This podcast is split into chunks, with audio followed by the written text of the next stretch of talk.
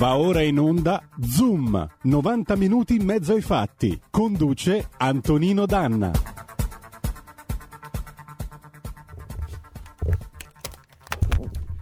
Radio RPL, subito la linea ad Antonino Danna. Amiche e amici miei, ma non dell'avventura, buongiorno. Siete sulle magiche, magiche, magiche onde di RPL. Questo è Zoom, 90 minuti in mezzo ai fatti. Antonino Danna al microfono con voi questo martedì 15 di giugno. L'appello è sempre quello, a maggior ragione che eh, stamattina il Corriere della Sera nell'edizione Milano ne parla.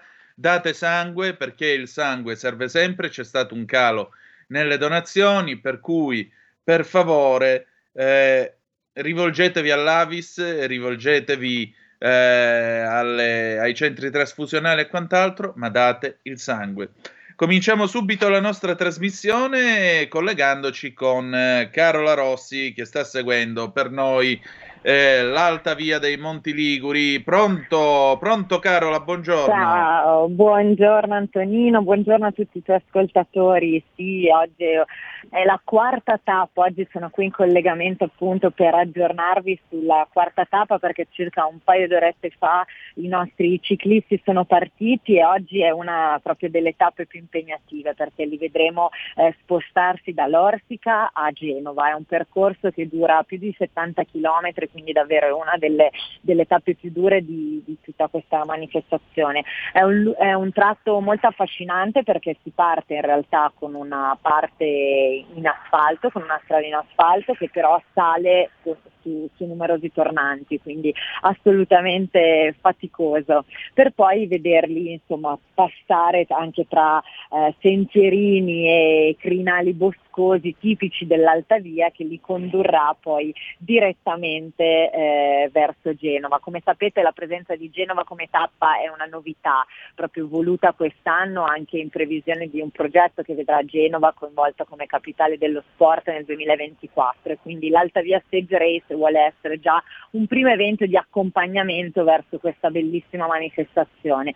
Oggi Antonino tra l'altro sono davvero felice e orgogliosa perché questa sera alle 18 ci sarà una conferenza stampa che si terrà proprio eh, a Genova presso la sala del municipio dove si parlerà di eh, Pink Race. Oggi è la giornata dedicata alla sezione Pink, come sapete è la sezione dedicata alle atlete donne e questa sera appunto sarà proprio l'occasione anche per parlare di tematiche importantissime legate proprio al cosiddetto girl empowerment, quindi tutti quei valori sani di eh, appunto anche un po' riscatto, abbattimento dei luoghi comuni e delle barriere che spesso eh, le donne anche nel mondo dello sport eh, si trovano magari a dover eh, affrontare, quindi una giornata davvero importante.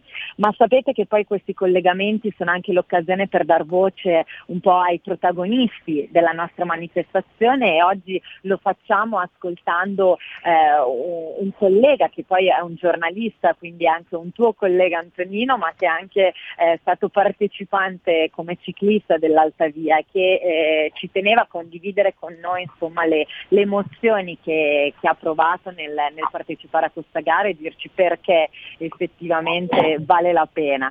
Quindi dovremmo essere già qui collegati con Marco Trabucchi. Ciao Marco.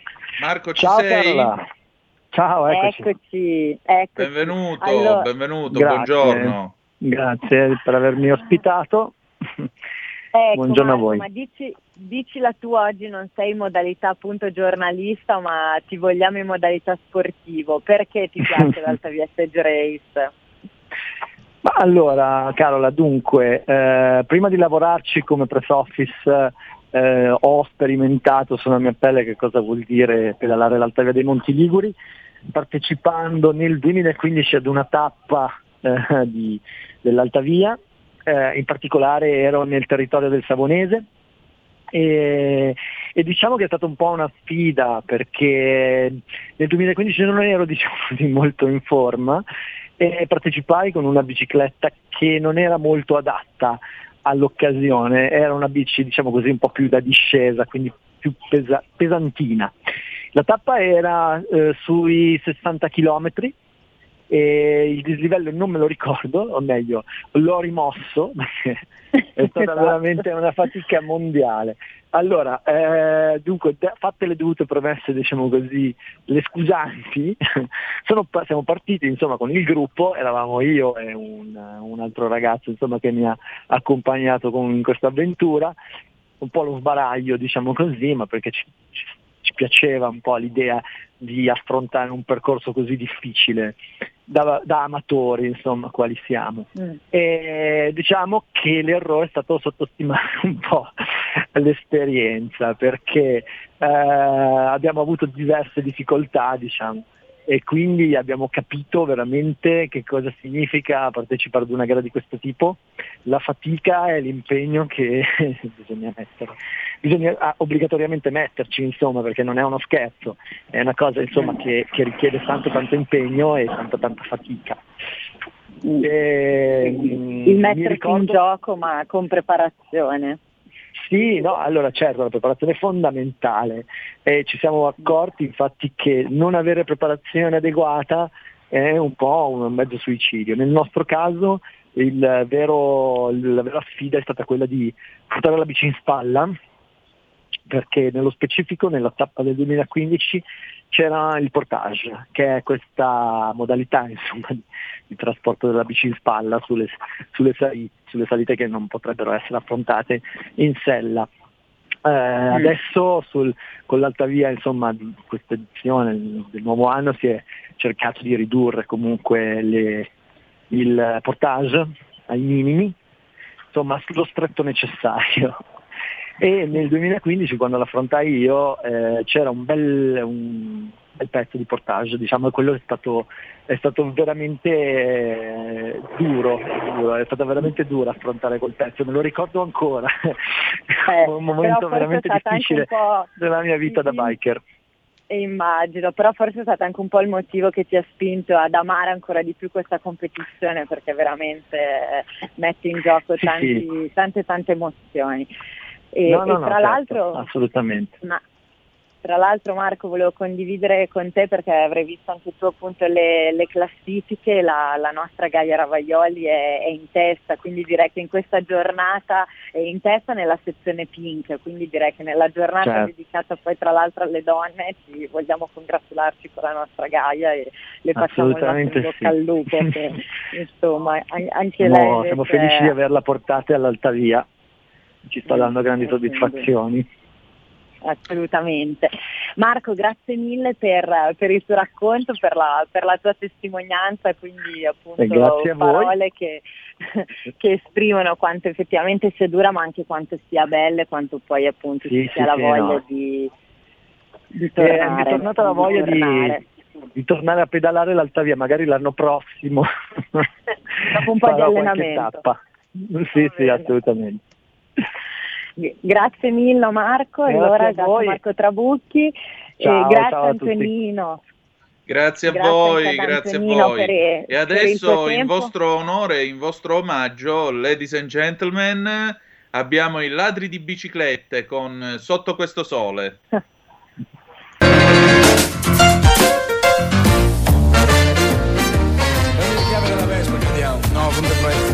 Dai che andiamo! No, non sono depresso, lo giuro sui BG, è un'altra cosa.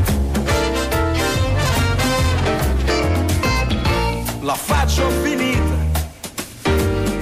è meglio sparire. Zo, vi lascio la fotografia, baciavo la carra.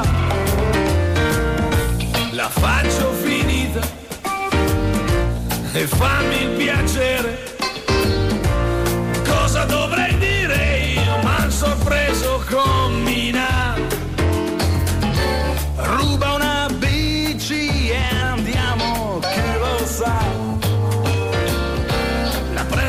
Serio, sai. Fuggiamo alla grande, fuggiamo da sta.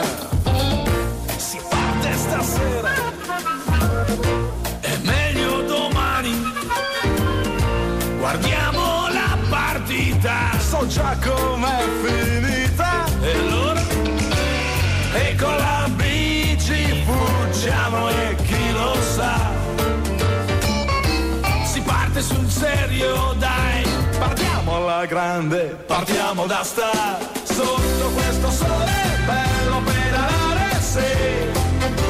Ma c'è da sudare sotto questo sole Rossi col fiatone. Neanche da bere sotto questo sole bello pedalare, sì. Ma c'è da sudare sotto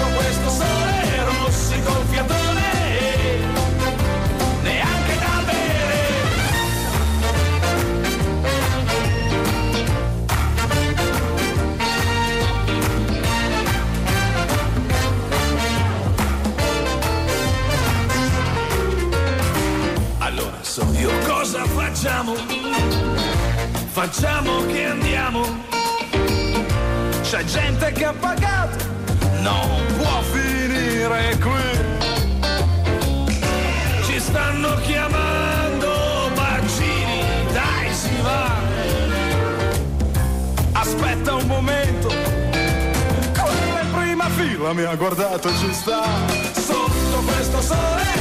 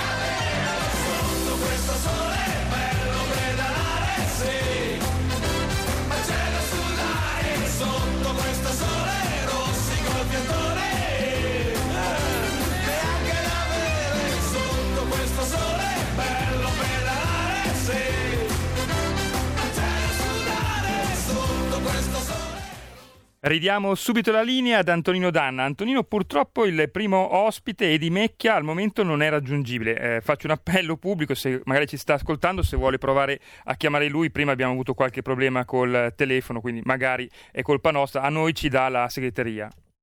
E allora niente, chiama subito il nostro Edoardo Montolli perché è il momento di fronte del blog con il suo sguardo acuto sulla realtà, per favore. Grazie. Intanto voglio salutare in plancia comando la creanza prima di tutto, il nostro Giulio Cesare Carnelli, il nostro condottiero che dall'alto della regia guida le magiche, magiche, magiche onde di RPL nel più alto dei cieli. Siete sempre su Zoom, Antonino Danna al microfono con voi. Allora, oggi c'è mh, oggi la puntata, come leggevate appunto dal post sulla pagina Facebook della nostra radio, sarà con Edoardo Montolli. Edoardo Montolli, lo sapete, è un bravissimo giornalista, un bravissimo collega. Il martedì co-conduce Zoom con il suo spazio Fronte del Blog, nel cui eh, guarda in modo molto acuto e molto amaro ma puntuale la realtà del nostro paese. Oggi poi ci occuperemo della povera Camilla Canepa che come sapete a 18 anni è morta dopo aver fatto eh, il vaccino AstraZeneca. Al momento ci sono delle indagini in corso, potrebbe essere, ci potrebbe essere un nesso di causalità tra questa vaccinazione e eh, la trombosi che l'ha colpita e di conseguenza l'ha portata alla morte. Morire a 18 anni, specialmente quando vai a curarti con qualcosa che dovrebbe invece salvare la tua vita, con qualcosa che è buono per la tua vita, è atroce, inspiegabile ed è qualcosa che eh, scuote le coscienze fin nel, fin nel più profondo, ripeto, se fosse accertato questo nesso di causalità. E naturalmente, siccome siamo in Italia, le polemiche sono già cominciate, ma ne parleremo dopo con Edoardo. Adesso parliamo invece con lui del suo momento, il suo spazio che è stamattina su Cronaca Vera. Ciao Edoardo, buongiorno. Buongiorno a tutti.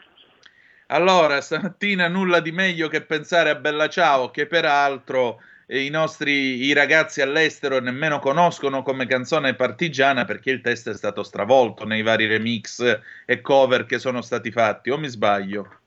Sì, sì, sì, diciamo che è nato tutto da questa bizzarra proposta di legge, idea di una proposta di legge per eh, renderlo inufficiale delle celebrazioni del 25 aprile. E, mh, è una cosa che mi ha lasciato perplesso perché ho detto chissà se gli, i ragazzi all'estero eh, hanno guardato le prime pagine online dei quotidiani dove si eh, faceva questa sparata con tante persone che eh, firmavano questa proposta di legge e si saranno chiesti eh, o si saranno detti che evidentemente in Italia i problemi della pandemia non ci sono più perché all'estero eh, Bella Ciao è stato, il testo di Bella Ciao peraltro è stato stravolto che è diventato una sorta di canzone d'amore. Eh, il ecco. secondo video più visto eh, di Bella Ciao ha 163 milioni di visualizzazioni e parla di uno, una storia d'amore sostanzialmente che non ha nulla a che fare con la vicenda partigiana.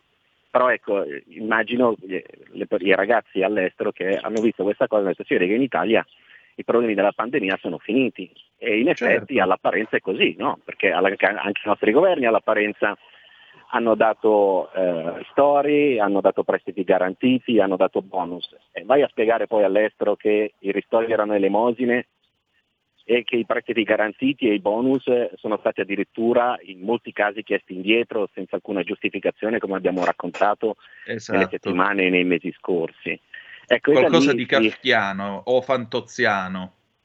Sì, e da lì si dipana questo ragionamento sulle ultime eh, novità, no? queste che riguardano il cashback, eh, perché hanno cominciato ad arrivare messaggi dalla pubblica amministrazione dicendo che le microtransazioni non saranno eh, conteggiate ai fini del cashback, che è questa lotteria sugli acquisti che immagino avrà fatto sorridere anche questo all'estero, no? cioè, perché in Italia, solo in Italia si può fare la lotteria sui debiti degli italiani. E certo. ehm, il, il, questa, come possiamo dire, questa eh, questo messaggio della pubblica amministrazione naturalmente arriva in corsa perché oggi li chiamano i furbetti del cashback, ieri chiamavano furbetti del bonus, quelli che poi si rivendevano il monopattino comprato eh, con il bonus, ma né per il cashback né per il monopattino era stato messo qualcosa nella normativa. Quindi hanno esatto. fatto tutti i cambi in corsa, non è che li devono chiamare i furbetti del cashback, i furbetti del monopattino, devono chiamare quelli che hanno fatto l'ipotesi eh, che hanno fatto diciamo, il, il, bonus e che hanno inventato il cashback, devono dire sono gli idioti del cashback e gli idioti del monopattino, perché poi cambiano loro le, le regole in corsa.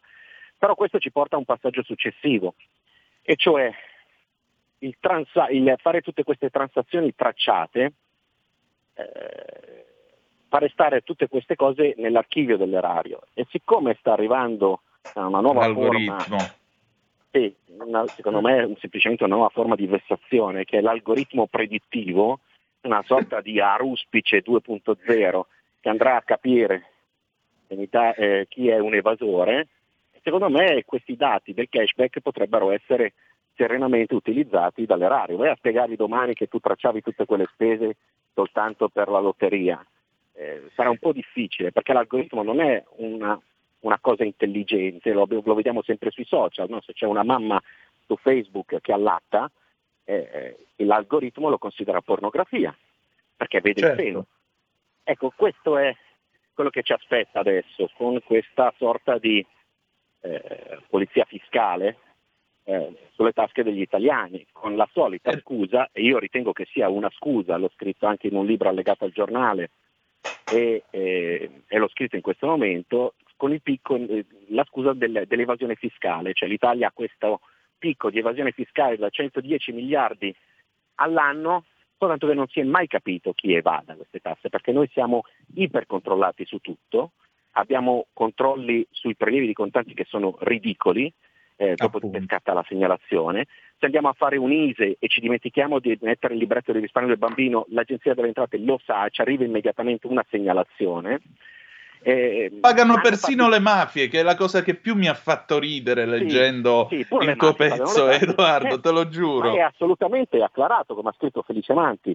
Esatto. Un prodotto, un prodotto interno sporco, che è un librettino, anche quello allegato a, al giornale, eh, perché le mafie che cosa fanno? Per riciclare il denaro sporco aprono delle attività e battono molti più scontrini eh, di quanto l'attività renda.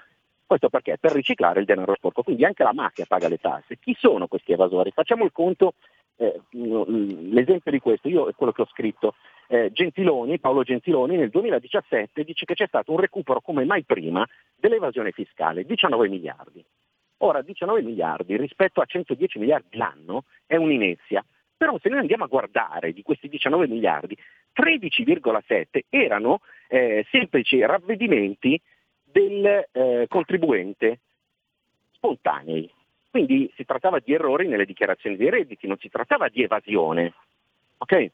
Di questi altri 2,1 riguardavano il canone RAI, che ormai paghiamo Eh. tutti, anche se non abbiamo la televisione, soltanto per non farci una lunghissima trafila di carte bollate. Restavano Esatto. praticamente soltanto 4 miliardi provenienti dalla volontaria disclosure. Quelli erano forse, evidentemente, eventualmente, eh, soldi dell'evasione fiscale. Forse. Di certo stiamo parlando di una cifra iniqua rispetto a 110 miliardi l'anno. L'anno precedente, nel 2016, erano stati fatti una valanga di controlli, mi pare 94.000, ho scritto il dato, adesso esattamente non lo ricordo, con una miriade di incroci di tutte le banche dati ed erano stati scoperti 8.000 evasori totali. Il recupero del de- dal patrimonio di queste persone era di 781 milioni. Allora 781 milioni sono niente rispetto a 110 miliardi all'anno. Allora chi Esatto. sono questi 110? Chi è che evade per 110 miliardi all'anno? Non l'ha mai capito nessuno. Secondo me si tratta di mera leggenda metropolitana, a meno che non vogliamo considerare come evasione fiscale il prodotto di attività illecite, sui quali è un po' improbabile che qualcuno vada a pagare le tasse di per sé, perché invece quando le paga per riciclarlo, eh, allora sì, ma in questo caso le tasse le paga anche la mafia.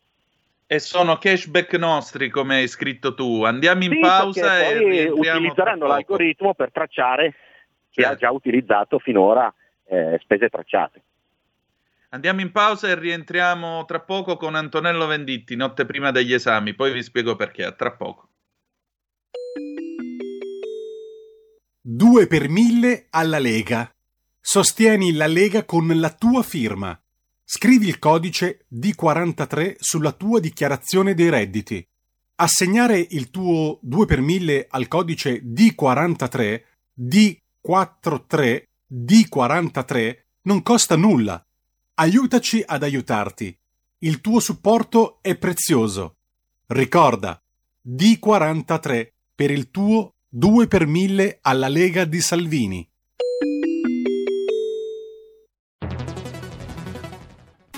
Il futuro appartiene a chi fa squadra. Le radio italiane si uniscono per giocare la partita da protagoniste. Nasce l'app Radio Player Italia. 140 stazioni in una sola rete. Scegli la tua preferita e ascolta il suono perfetto del digitale. Gratis, senza registrazione, senza interruzioni. Compatibile con tutti i device. Le notizie, la compagnia, la musica scelta da chi la ama, la conosce e la vive. Scarica Radio Player Italia. Il futuro batte con la radio nel cuore. Anche RPL è disponibile su Radio Player Italia.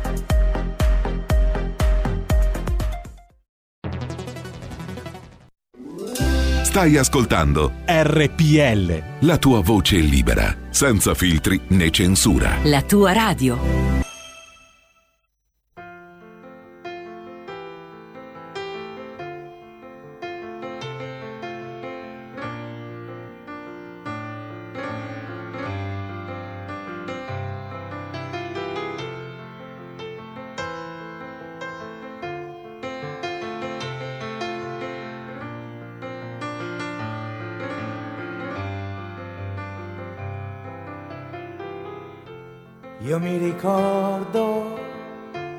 Quattro ragazzi con la chitarra e un pianoforte sulla spalla. Come i pini di Roma, la vita non li spezza. Questa notte è ancora nostra. Ma come fanno le segretarie con gli occhiali a farsi sposare dagli avvocati? Le bombe delle sei non fanno male, è solo il giorno che muore. È solo il giorno che muore.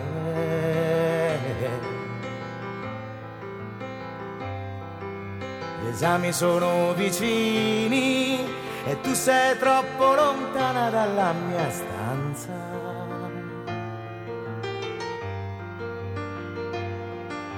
Tuo padre sembra Dante e tuo fratello Ariosto.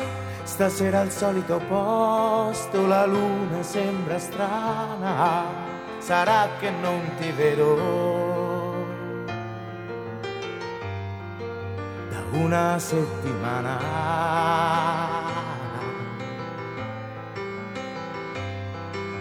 Maturità t'avessi preso prima le mie mani sul tuo seno e fitto il tuo mistero. E il tuo peccato originale come i tuoi calzoni americani. Non fermare, ti prego, le mie mani sulle tue cosce tese. E rieccoci, siete di nuovo sulle magiche, magiche, magiche onde di RPL. Questo è Zoom 90 minuti in mezzo ai fatti. Antonino Danne ed Edoardo Montolli al microfono con voi. Eh, perché notte prima degli esami? Eh, Camilla Canepa aveva 18 anni, stava per avere anche lei la sua notte prima degli esami. Questo rito ormai che è l'ultimo rito che è rimasto a segnare il passaggio dall'adolescenza all'età adulta. Prima c'era per i maschietti la visita militare, ora non c'è più nemmeno quella. E Camilla stava insomma sbocciando alla vita, era una ragazza che aveva eh, tutta la vita davanti e non è retorica dirlo. Era una brava ragazza, atletica, aveva tanti interessi, aveva tanto colore nella sua vita ed è morta probabilmente eh, dopo l'iniezione eh, del vaccino AstraZeneca. Edoardo Montolli ha scritto un pezzo molto interessante su uh, Fronte del Blog che vi invito a visitare, tra parentesi, frontedelblog.it, nel quale lui si occupa dei documenti ufficiali in merito all'AstraZeneca nel mese di aprile e allora io vorrei che Edoardo introducesse il tema, perché poi ci sono due telefonate per noi. Prego. Sì, su Fronte del Blog abbiamo creato una sezione da tempo che si chiama eh, Archivio documenti Covid, che è in home page, nella quale raccogliamo documenti ufficiali eh, che raccontano eh, tutto ciò che non torna nella gestione della pandemia, lo so, dai verbali eh, del, del, del, Ministero della Salute in cui si sconsigliavano eh, le autopsie e eh, proprio attraverso le autopsie invece si è potuto verificare che molta gente moriva non esclusivamente per Covid ma per i trombi che questo eh, comportava, fino a tutta la vicenda AstraZeneca oppure il rapporto eh, dell'OMS sulla gestione della pandemia da parte dell'Italia, quello sparito in 24 ore, ecco quello lo trovate eh, sul nostro sito. E avevamo raccolto eh, in proposito tutti i documenti inerenti eh, AstraZeneca. Ecco, il fatto che eh, oggi ci sia uh, polemica e uno scaricabarile tra le istituzioni, io credo che sia una cosa vergognosa, perché tutti sapevano quali erano i possibili effetti di AstraZeneca eh, sulle persone più giovani, in particolare donne, perché dopo la prima sospensione eh, del vaccino, eh, AstraZeneca eh, cambiò nome, eh, Vaxzevria, e eh, fu costretta a inserire nel foglietto illustrativo quelli che erano i nuovi dati. Questo foglietto illustrativo noi l'abbiamo scaricato dal Ministero della Salute il primo di aprile e su quel foglietto illustrativo c'è scritto che, posso, che il, il vaccino può provocare trombosi anche con esiti letali in soggetti inferiori ai 55 anni, prevalentemente donne. Quindi questo era già sul foglietto illustrativo del primo aprile. Nel consenso informato, che è un allegato al consenso informato che viene dato eh, ai pazienti, che i pazienti evidentemente non leggono, no? perché uno si fida del medico, in quel consenso informato eh, noi andiamo a firmare e c'è scritto tra le varie note eh, la medesima cosa, cioè che ci sono eh, dei casi di trombosi eh, correlati al vaccino AstraZeneca in, eh, prevalentemente in donne sotto i 60 anni. E, ehm, in alcuni casi questi eh, hanno provocato morte. Il 26 maggio, e anche questo è un documento che trovate sul sito, eh, viene diramata una nota ufficiale dell'AIFA, nel quale viene spiegato le possibili correlazioni tra eh, trombosi e i vaccini Janssen e eh, Vaxzevria, ovvero AstraZeneca. Si dice che sono stati accertati casi, seppur rari, di trombosi con esito fatale in soggetti sani sotto i 60 anni, prevalentemente donne. Ora, che gli esperti di qualsiasi natura, virologi da salotto TV, CTS, eh, esperti regionali della, della, della, regione Liguria, ci dicano che questa cosa eh, non la sapevano o si rimbalzano le responsabilità, questa cosa non è vera, perché è agli atti che c'erano queste possibilità. Ora il problema è, la domanda è, quante possibilità aveva questa ragazza di ammalarsi di Covid e di morire? Le statistiche ci dicono sostanzialmente zero. Questi vaccini sono stati approvati in via emergenziale, certo. emergenziale soprattutto per una certa fascia di età.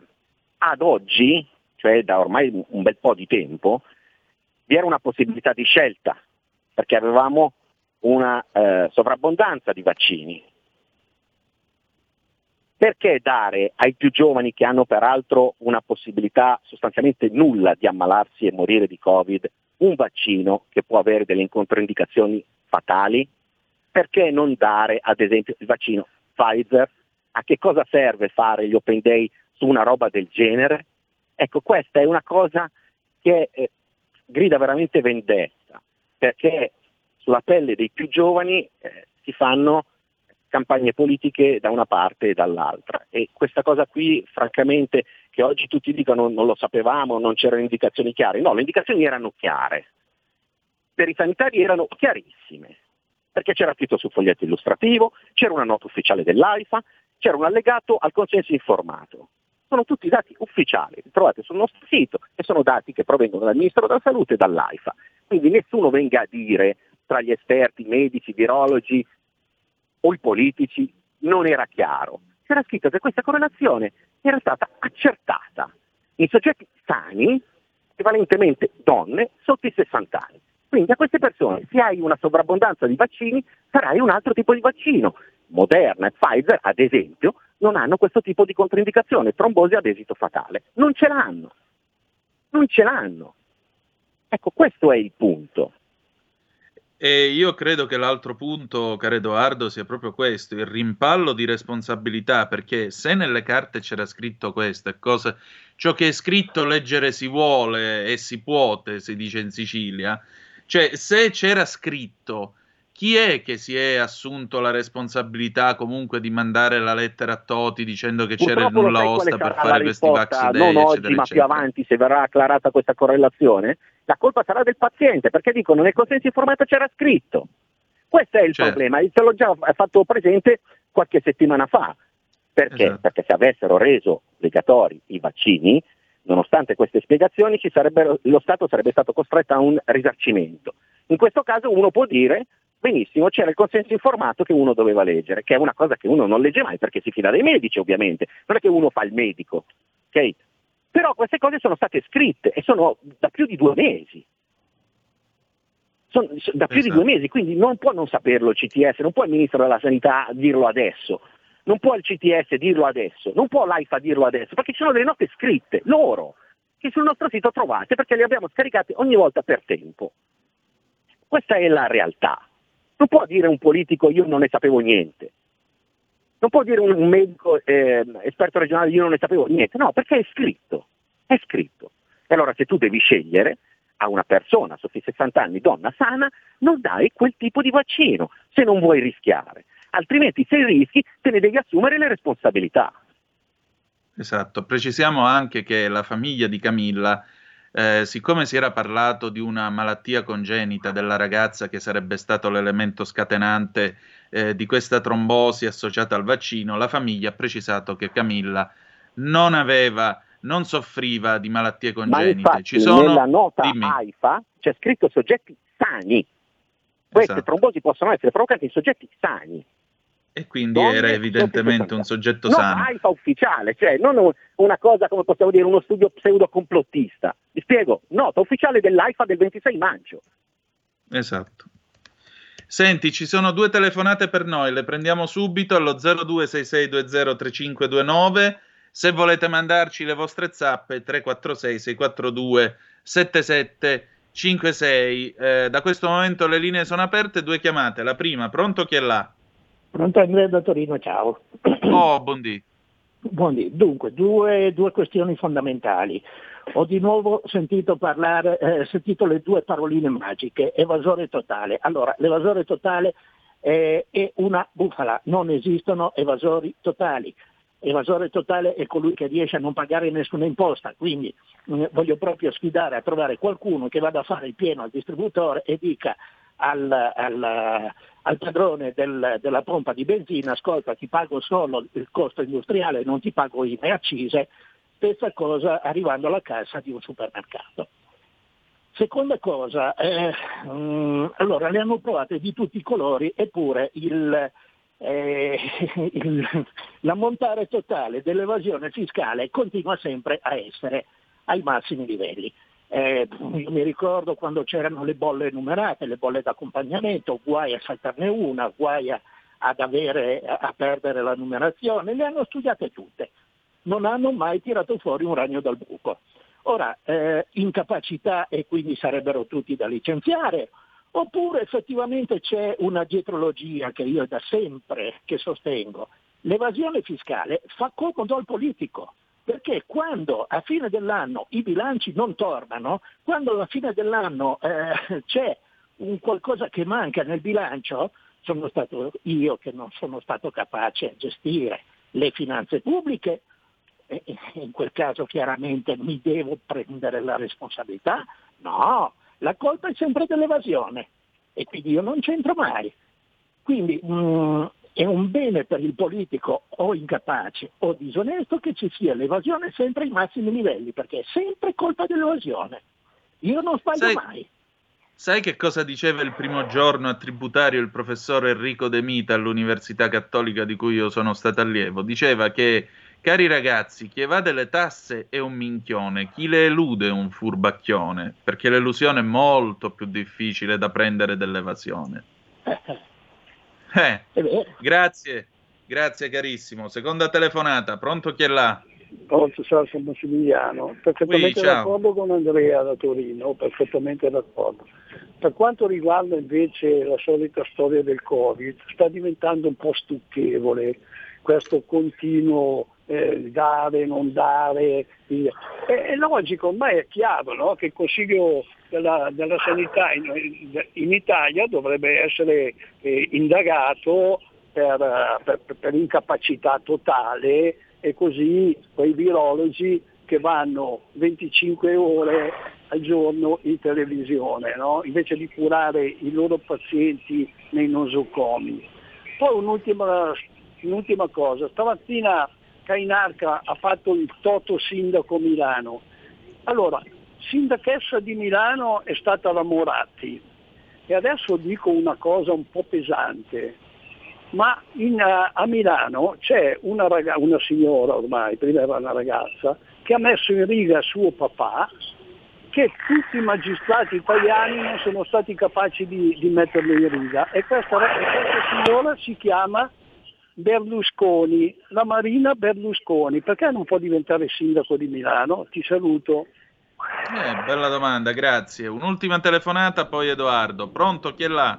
Sì, pronto, sono... Salve, io sono una donna di 65 con qualche patologia. Bene, un mese fa eh, a Cernobbio, a Villerba, mi è stato inoculato un vaccino eh, dovevo fare un vaccino Pfizer, poi la dottoressa si è emozionata, tra virgolette, intanto che me li iniettava, ha detto signora, signora ho sbagliato e gli ho iniettato un'AstraZeneca, no? Ecco questo per dire, io vi ho fatto fare comunque una dichiarazione dicendo che si era sbagliata e questa mi ha fatto la dichiarazione dicendo che nonostante io dovevo fare un Pfizer mi è stato inoculato un'AstraZeneca. Ecco, io poi ho avuto dei giorni che non sono stata bene, adesso ho dei problemi comunque alla vista e forti mal di testa. Io voglio dire due cosette. Intanto sono stati eh, ordinati e acquistati 40 milioni di dosi di vaccini AstraZeneca a un prezzo di mi sembra 1,60 euro circa e quanti invece di Pfizer. Ecco, ehm, un mese e mezzo fa il governatore Fontana aveva detto, aveva detto che a tutti sarebbe stata fatta almeno la prima dose di Pfizer. E così non è stato, perché tu quando vai in questi posti e fai i vaccini c'è diciamo quasi un ricatto, una minaccia a dover sottostare a quello che ti vogliono fare loro. Ma visto tutte queste problematiche che questo AstraZeneca comporta, perché non abolirlo? Perché hanno ordinato 40 milioni di vaccini, nel mezzogiorno si sono rifiutati di farlo e adesso qui noi in Nord Lombardia dobbiamo noi farci i vaccini respinti dal sud che sono qua congelati. Perché dobbiamo farci fare questi vaccini? Qui le cose non vanno bene, assolutamente. Grazie. Prego, buongiorno. Edoardo. Sì. Allora, Allora, il primo, riguarda il Andrea primo- da Torino primo- dice il concetto di evasione totale per lui è una bufala e comunque se le sono studiate tutte, le hanno studiate tutte, ma eh, non sono mai riusciti a prendere gli evasori totte fiscali e su questo Ma è credo dia esattamente quello che io sostengo, cioè, io credo che la questione del picco dell'evasione fiscale sia una enorme montatura, perché 110 miliardi all'anno e non recuperano mai nulla, nonostante una miriade di controlli fiscali incrociati, ho, ho citato anche dei numeri. Certo. Io credo che sia una bufala, perché quando anche la mafia paga le tasse, eh, con, con il meccanismo dell'invasione fiscale, e il, il recupero eh, si riduce sostanzialmente a qualcosa che rispetto ai numeri è una mancia, eh, ci fa capire che l'evasione fiscale eh, non, eh, non sia altro che una enorme montatura e una scusa per continuare a vessare i cittadini, eh, sempre con un carico maggiore di tasse. Tu hai fatto poi riferimento all'elusione fiscale e recentemente, mi pare la settimana scorsa, è stato messo ancora una volta in evidenza quanto pagano, eh, quello che io peraltro sostengo da sempre, quanto pagano eh, i, i proprietari dei grandissimi colossi eh, del web eh, o non so, il- i grandi magnati eh, come Soros eh, oppure Certo. Bill Gates oppure Jeff Bezos. Questo grazie alla scelta di eh, eh, paesi che consentono una tassazione infima, bassissima, e, e che consente loro di continuare a accaparrarci nuove quote di mercato perché pagando ovviamente eh, tasse prossime allo zero, queste aziende possono ehm, nello stesso momento tenere i prezzi più bassi quale possono sbaragliare serenamente qualsiasi tipo di concorrenza. In Italia ne stiamo facendo le spese da tempo. no? Ecco, uno di Ecco. questi paesi è l'Irlanda, per esempio, che è il paradiso di, tutte, di tutti questi giganti colossi del web e quant'altro che trovano una tassazione ridicola. Certo, c'è l'Irlanda, c'è il Lussemburgo. Con tanti saluti all'Europa, diverse, no? Eh, Questo è, è, come possiamo dire, è una realtà sotto gli occhi di tutti, no? poi andiamo dal panettiere e lo strozziamo di controlli fiscali per, eh, come possiamo dire, cercare di appioppare una multa da qualche migliaio di euro. Là stiamo parlando di decine di milioni di tasse che vengono a mancare all'erario su attività e fatturati che vengono svolti in Italia, perché si tratta di vendite in Italia, si tratta di pubblicità in Italia, ma le tasse vengono pagate altrove e in buona parte vengono sostanzialmente eh, ridotte al lumicino. Questa è la realtà, è una realtà abbastanza evidente. Per quello che riguarda invece la questione di AstraZeneca che sollevava l'ascoltatrice, eh, come possiamo dire, i dati fortunatamente ci dicono che sopra una certa età, ovvero sopra i 60 anni, non sono stati eh, rilevati stati- statisticamente eh, problemi eh, di tipo eh, trombotico ah, fatale. Ecco, quindi eh, in questo caso qui ehm, il problema riguarda soprattutto le donne giovani, anche sane, sotto i 60 anni. Sopra, certo, se la signora aveva delle patologie, eh, le indicazioni dicevano che avrebbe dovuto fare un altro vaccino, eh, tanto che la dottoressa ha detto che gli ha rilasciato una carta. Però per fortuna, come possiamo dire, eh, indicazioni su trombosi live- eh, di, di tipo fatale sopra una certa età non ce ne sono, statisticamente non ce ne sono. Esatto, quindi è comunque in età di sicurezza. Tra l'altro, giusto sul Corriere del Mezzogiorno di stamattina si leggeva di questo rifiuto comunque a farsi l'AstraZeneca che per quanto mi riguarda nasce anche, e qui forse ha ragione Massimiliano quando dice bisognerebbe indagarli per incapacità totale, anche incapacità soprattutto di comunicazione perché ormai il messaggio che è passato è che questo vaccino ammazza a prescindere e quindi la gente giustamente a quel punto prende e dice aspetta che mi faccio un'altra cosa oppure non ci vado proprio. Tant'è vero che il Corriere del Mezzogiorno scrive stamattina che in Campania gli hub vaccinali stanno chiudendo perché Pfizer e Moderna si sono esauriti e le scorte di AstraZeneca non le vuole nessuno, che è quanto dire. Abbiamo due telefonate per noi, pronto chi è là? Buongiorno, sono io? Sì, vai, buondì. Eccomi, Giuseppe da Belluno. Ciao Volevo Giuseppe. dire due cose. Allora, riguardo all'evasione, io sono un piccolo commerciante, giro tutte le piccole e medie imprese. Vorrei ricordare che negli anni 70, 80, gli anni del boom economico, anche gli operai, anche gli statali, dopo lavoro facevano qualche lavoretto a nero. Quei soldi ritornavano nel territorio. Quindi se anche il- chi lavorava in comune, ipotesi, faceva, andava a fare il muratore, qualche piccolo lavoretto, quei soldi ritornavano nel territorio. Quello che si vuole eliminare con la farsa del- della moneta elettronica è proprio la libertà e l'economia privata. Riguardo invece ai vaccini, è giusto quello che hanno detto, che ha detto il signore sull'AstraZeneca, che i giovani non dovrebbero fare AstraZeneca, ma io vorrei aggiungere una cosa, i giovani non dovrebbero fare il vaccino. Ma perché mai dovrebbero farsi un vaccino di fronte a un rischio inesistente, di fronte a cure che ci sono? E poi vorrei rilevare un'altra cosa, siccome io giro parecchio, un aumento, c'è un aumento enorme di infarti di anziani dai 70, 80, ma anche 50 anni, 60 anni, di gente che si è vaccinata anche con AstraZeneca, anche con, scusate, con Pfizer, con altri. È una casualità, ma non viene preso a studio questo dato. Quindi la gente si vaccina e dopo casualmente, dopo due giorni, massimo una settimana, gli viene un infarto. Allora, siccome le cure per il Covid ci sono, qualcuno mi vuole spiegare per quale assurdo motivo adesso c'è questa campagna contro AstraZeneca, però gli altri vaccini sono buoni. E se fra due mesi viene fuori che quelli che hanno fatto il, il Pfizer, ad esempio, arrivano le paralisi facciali, che io ne ho sentite parecchie di gente che va al pronto soccorso con la paralisi facciale o la trombosi alle gambe. Ecco, grazie. Prego, ultima telefonata, pronto chi è là? Sì, ciao, sono Maurizio da Busto.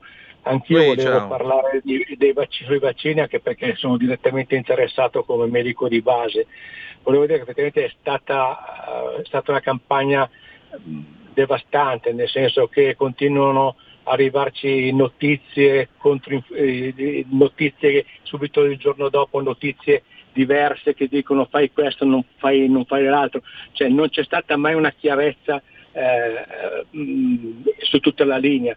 Effettivamente anch'io vedo molti casi in ambulatorio di gente post vaccinata, eh, quasi tutti manifestano i dolori osteoarticolari, d'accordo, eh, c'è un buon 80% con la piressia, la febbre e tutto il resto. Vedo, ho visto anche casi effettivamente di paresi di Bell, cioè la paresi del facciale, la problematica trombotiche, ho avuto 3-4 decessi ed effettivamente in persone che effettivamente avevano le loro patologie, ma erano stabili, nel senso clinicamente stavano bene. È questo che io non riesco a capire perché ci stanno facendo queste sperimentazioni, perché se notate continuano a cambiare le linee guida in base a quello che succede. Nel senso, è uno schifo. Come, non riesco a capire perché come medico devo essere obbligato a vaccinarmi su una cosa che non credo. Nel senso, non che non credo nei vaccini, io lo aspettavo il vaccino, anzi ero contento che ci fosse, ma in queste condizioni, leggendo effettivamente il, il consenso informato, ti passa la voglia di farlo. Nel senso, io devo essere obbligato a firmare un consenso informato dove mi dice che comunque se mi succede qualcosa sono cazzi miei. E questo lo trovo profondamente ingiusto. Una volta c'era il Ministero delle pari opportunità, che la pari opportunità deve essere estesa anche ai medici. In linea di massima, se io non mi vaccino, non sono io che tutto sommato il problema ce l'ho io, perché sono io soggetto a, a prendere l'infezione, non è la persona vaccinata, è sempre stato così. Come, perché i vaccini eh, che vengono fatti adesso sono ancora verso il primo virus che è arrivato e non verso le varianti? Che protezione mi danno se sono loro stessi che mi dicono che il, il vaccino non protegge dalle varianti? E oltretutto ho letto dei report e purtroppo adesso sono in macchina, ho la possibilità di vedere la fonte, dove si parla del Pfizer che dà una copertura dello 0,46%, quindi di cosa stiamo parlando? Sono, sono libito, sono incazzato. A parte che il lavoro è aumentato, è cambiato, cioè, probabilmente quando tornerà tutta normalità saremo devastati. Il, il lavoro oltre ambulatoriale e, e al, al, al domicilio del paziente io seguo i Covid tranquillamente, devo dire che quelli seguiti a domicilio non hanno mai avuto problemi, hanno avuto i loro problemi, le disnee, le, le desaturazioni, ma trattati guarivano. Quei pochi che si facevano prendere dal panico e, chiamavano le USCA, che avrebbe dovuto seguirli a domicilio e che invece davano l'indicazione di chiamare l'ambulanza, andavano all'ospedale e morivano, non si sa come mai. Non, sono, sono incazzato sostanzialmente. Ti saluto e ti ascolto per radio. Ciao. Grazie, noi andiamo in pausa e torniamo tra poco. Stai ascoltando RPL. la tua voce libera, senza filtri né censura. La tua radio.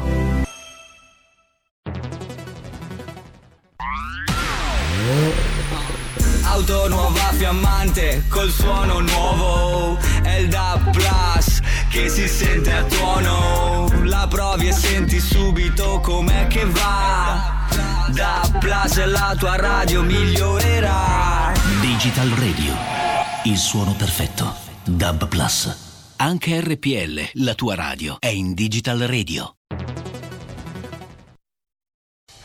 Porta con te ovunque RPL la tua radio. Scarica l'applicazione per smartphone o tablet dal tuo store o dal sito radiorpl.it.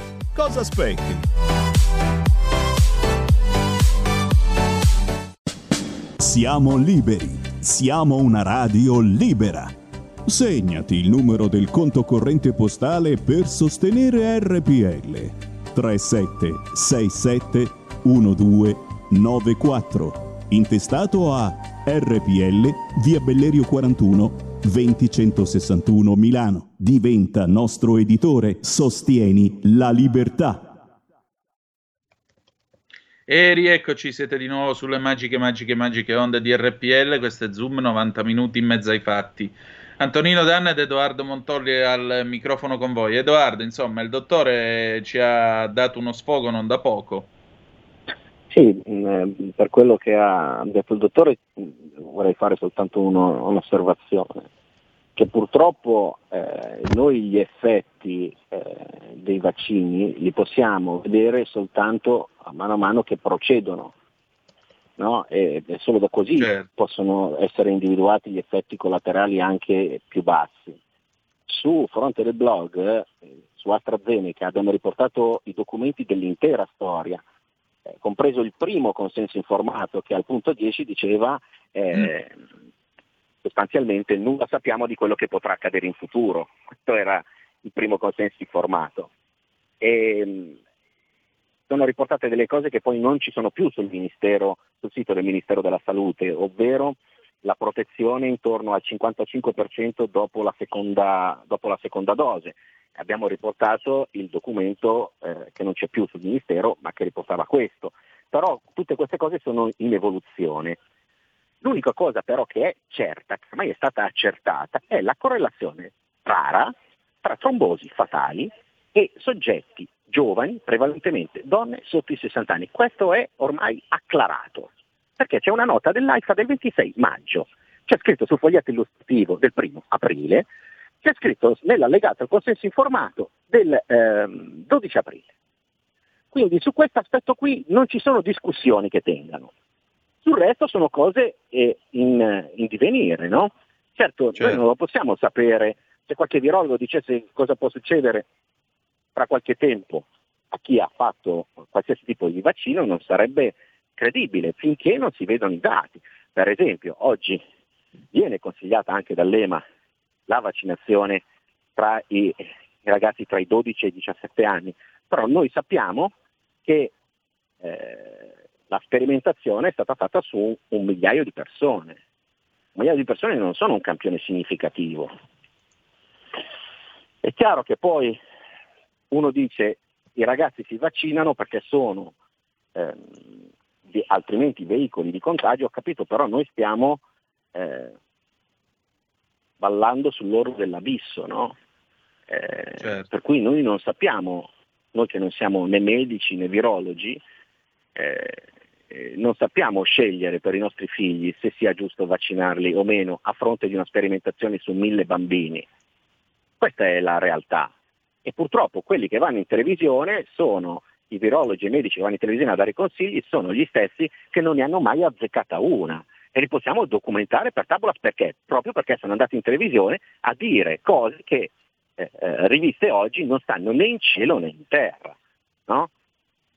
Guarda, io l'ho già detto una volta, lo ripeto adesso. Secondo me, finita questa pandemia, per almeno un anno non dovrebbero scrivere nemmeno una cartolina, altro che andare in televisione, perché hanno fatto più danno loro alla credibilità della scienza che i Novax. Purtroppo è una situazione che continua a variare con, con il tempo, anche la questione della copertura sulle varianti. Eh, si dice che la copertura sulle varianti eh, sia molto minore, Ecco, il, il problema è che non si capisce bene se questa copertura, anche dai dati proprio di stamane, se questa mancata copertura sia anche mancata copertura dalla forma grave della malattia, perché il vaccino può essere utile anche soltanto se ci difende al 100% dalla forma grave della malattia, no? perché esatto. uno una polmonite la può accettare se sa che non è fatale, no? non c'è bisogno per forza che non si contagi, l'importante è che non si aggravi, questa è la realtà. Esatto. No? Esatto. E purtroppo questi dati sono ancora in divenire, perché stiamo osservando quello che sta accadendo sostanzialmente in Gran Bretagna. Esatto. Sì, soprattutto il punto è che se il vaccino è prevenzione, resta sempre il concetto, come diceva il dottore, come diceva lo stesso Massimiliano, ci vogliono le cure. E le cure, c'è la famosa idrossiclorochina, c'era il plasma iperimmune del professor De Donno, eccetera, eccetera, eccetera. Queste cose fuori hanno funzionato. In questo paese, stranamente, però, sono state abbandonate e messe da parte. Io Edoardo, senti, anche, io devo avviarmi dire. alla conclusione. L'immagine che ritraiamo mi sembra di un paese abbastanza confuso e nel quale non si capisce chi abbia responsabilità di che cosa. Questa è anche, mi permetto di dirlo, la cosiddetta medicina di difesa, perché ormai se tu vai da un medico quello ti scrive probabile febbre a 40, non ti scrive hai la febbre a 40, proprio perché c'è la paura sempre di inchieste, di portare i, magi- i medici in tribunale, eccetera, eccetera, eccetera. Come si può fare medicina e sanità in un paese così, secondo te? Non lo so, però appunto fa- facendo l'ultimo esempio, eh, credo che, che, sia emblematico, perché in Italia l'idrossiclorochina e la clorochina che peraltro erano indicati, se non sbaglio, nel piano pandemico del 2006 per combattere la SARS, oggi vengono considerate una sorta di eh, rimedio da stregone per quanto l'abbiano usato migliaia di medici. Ma l'EMA sta continuamente eh, osservando e monitorando una sperimentazione, anzi due sperimentazioni, proprio a base di idrossiclorochina e clorochina eh, per la cura del Covid. Questo lo sta facendo l'EMA, l'Agenzia esatto. Europea del Farmaco, dei medicinali. Ecco, esatto. Mentre noi mentre... diciamo è roba da stregoni, l'EMA sta sperimentando due cure a base di idrossiclorochina e clorochina. Esattamente, questo dovrebbe farci riflettere, visto che il professor Cavanna, padre dell'idrossiclorochina, è stato ospite più volte in questa trasmissione. Edoardo, grazie del tuo tempo e grazie di essere stato con noi oggi. Grazie a voi, buona giornata. Grazie a te, lo trovate su frontedelblog.it e oltre eh, ovviamente su Cronaca Vera con il suo momento. Cronaca Vera è in edicola oggi, quindi andatevela a comprare che c'è l'amico Edoardo Montolli. E adesso, signore e signori, visto che parliamo di Malagni e non solo, qualche giorno fa siamo stati tutti testimoni, io mh, l'ho seguito per radio ed è stato ancora più angosciante, di quello che è accaduto al povero Eriksen durante la partita del, dell'Europeo. Allora, Edi Tullio Mecchia, che sapete un nostro fedele ascoltatore, è un personaggio insomma che ha, una, ha sempre belle storie da raccontare, è anche un rianimatore. Lui è al telefono e ci spiega il miracolo che si è compiuto addosso a Eriksen che per fortuna non è morto sul campo ma anzi è vivo, vegeto e si sta riprendendo. Edi, buongiorno, ben trovato. Buongiorno Antonino, buongiorno. Allora, Eccomi che cosa qua. è successo in campo che ha salvato Eriksen? Allora, innanzitutto è stato eh, al momento che è arrivata l'equipe medica, lui aveva il circolo. Subito dopo ha perso il circolo, per cui è stato, si chiama arresto cardiaco testimoniato. testimoniato.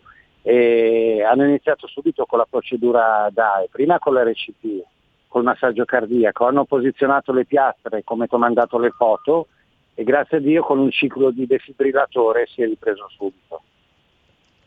Certo, esatto. È utile, Eh, è utile avere i defibrillatori ovunque, nelle aziende, nei supermercati. Chi non è soccorritore è un operatore laico che può ugualmente frequentare il corso e sostenere l'esame ogni due anni avere l'aggiornamento.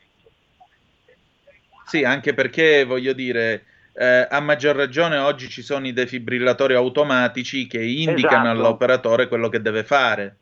Esatto, perché tu il momento che hai posizionato le, le- le piastre attivi la procedura DAE è tutto registrato ambientale lui- e lui parla, hai capito? Per cui come, come inizia la procedura DAE lui dice, cioè tu devi allontanare tutti, allontanare l'ossigeno, allontanare le persone, io sono via, voi siete via, tutti sono via, l'ossigeno è via e, e dalla prima scarica del ciclo. E grazie a questa lui si è ripreso subito perché il soccorso è stato immediato, perché in- in- ci sono 5 minuti al massimo dal momento che una persona va in ACC per salvarla, perché poi possono subentrare danni cerebrali.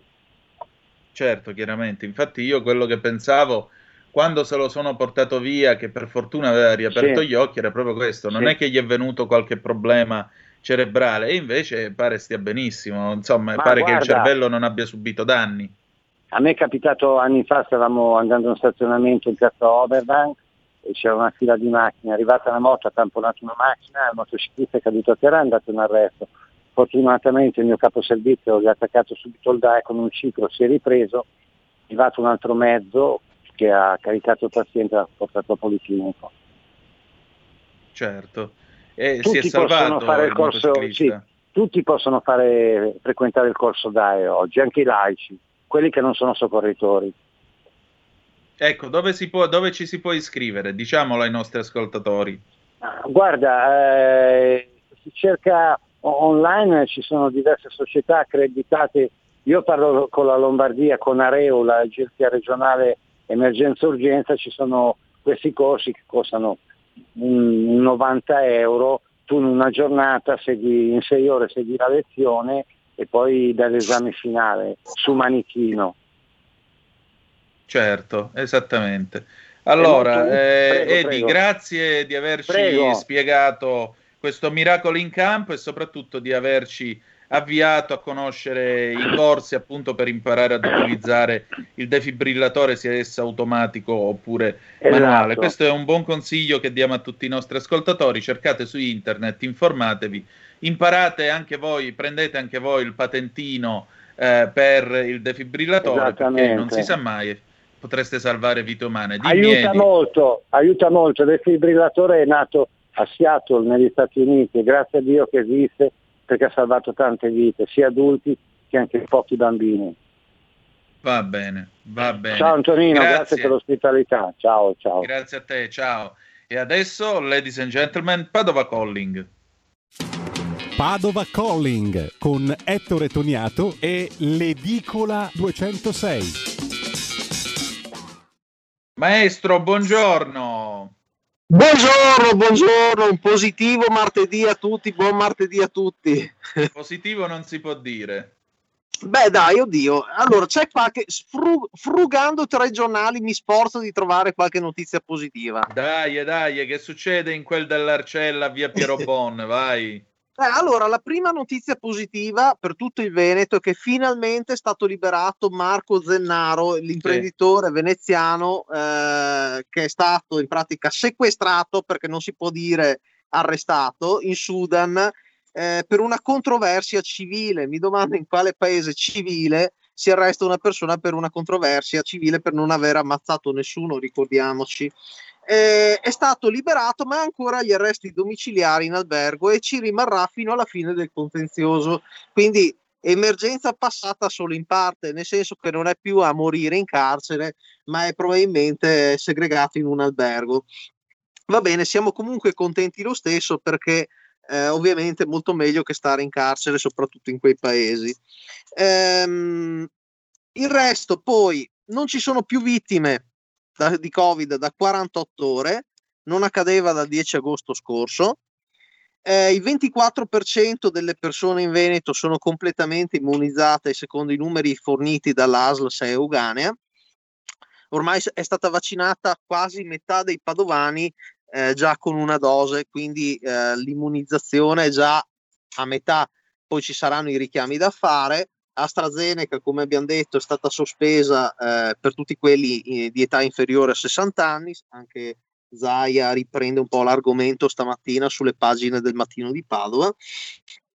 E quindi assolutamente positiva come notizia, il sottoscritto avrà anche lui la sua dose di vaccino nonostante l'immunità, l'iperimmunità presunta da Covid eh, sabato certo. prossimo. Insomma, sabato prossimo alle 17 Vaccination Day anche per me.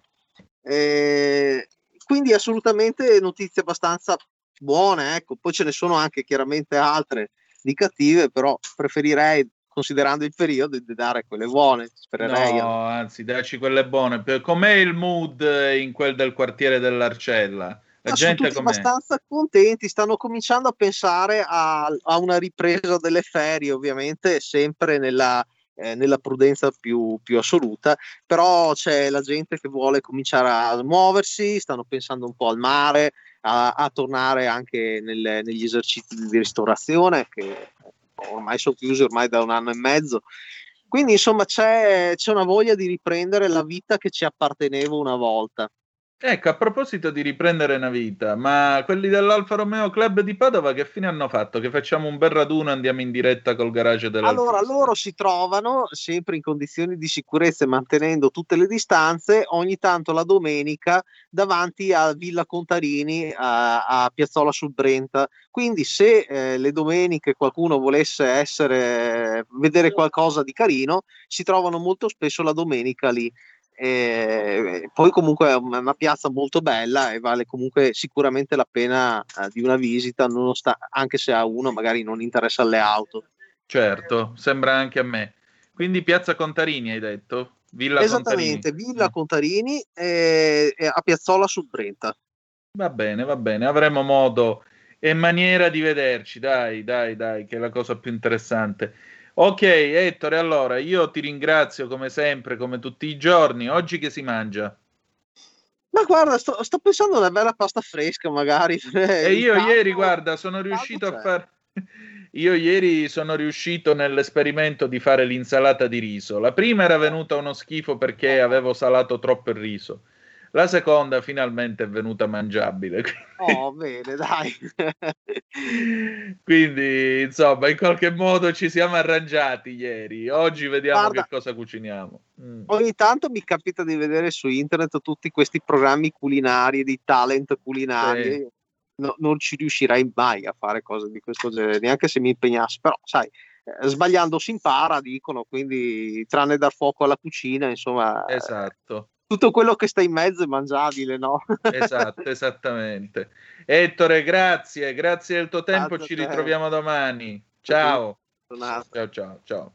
E adesso, ladies and gentlemen, la potete ammirare su radiorpl.it, la nostra pagina Facebook o il nostro canale YouTube. Eccola qua, la scintillante Sara Garino con il suo Alto Mare. Buongiorno Sara e ben trovata. Buongiorno Antonino, ciao, grazie per la presentazione.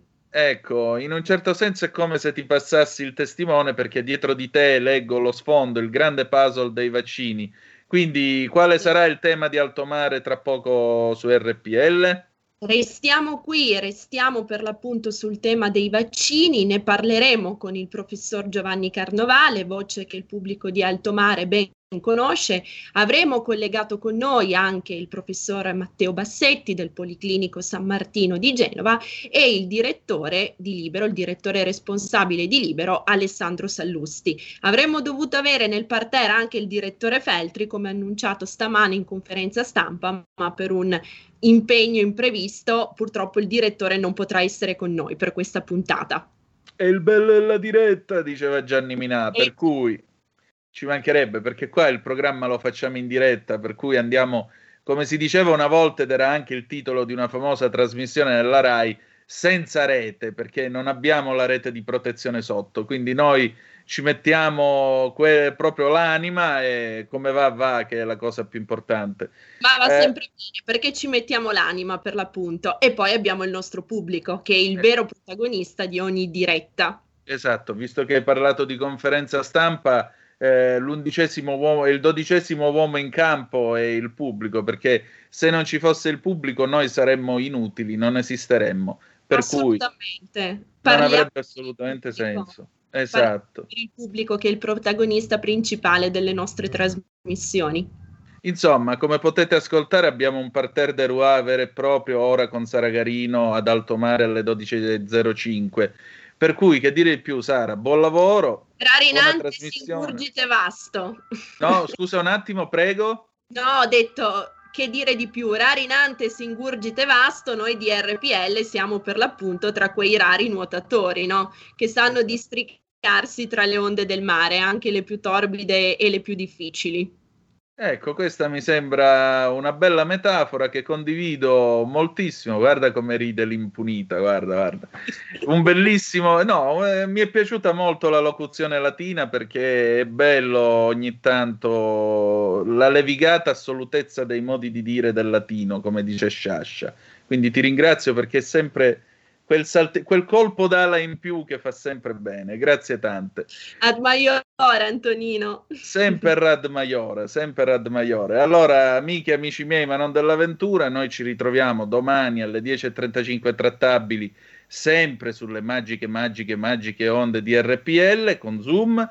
Io vi lascio appunto a Saragarino e al suo alto mare di oggi. La canzone d'amore che va in onda dopo di noi è eh, Ciao amore ciao di Luigi Tenco del 1967. Che dire di più? Che io vi ringrazio come sempre del vostro tempo e ricordate che the best is yet to come, il meglio deve ancora venire. Vi hanno parlato Sara Garino e Antonino Danna. Buongiorno. Avete ascoltato Zoom, 90 minuti in mezzo ai fatti.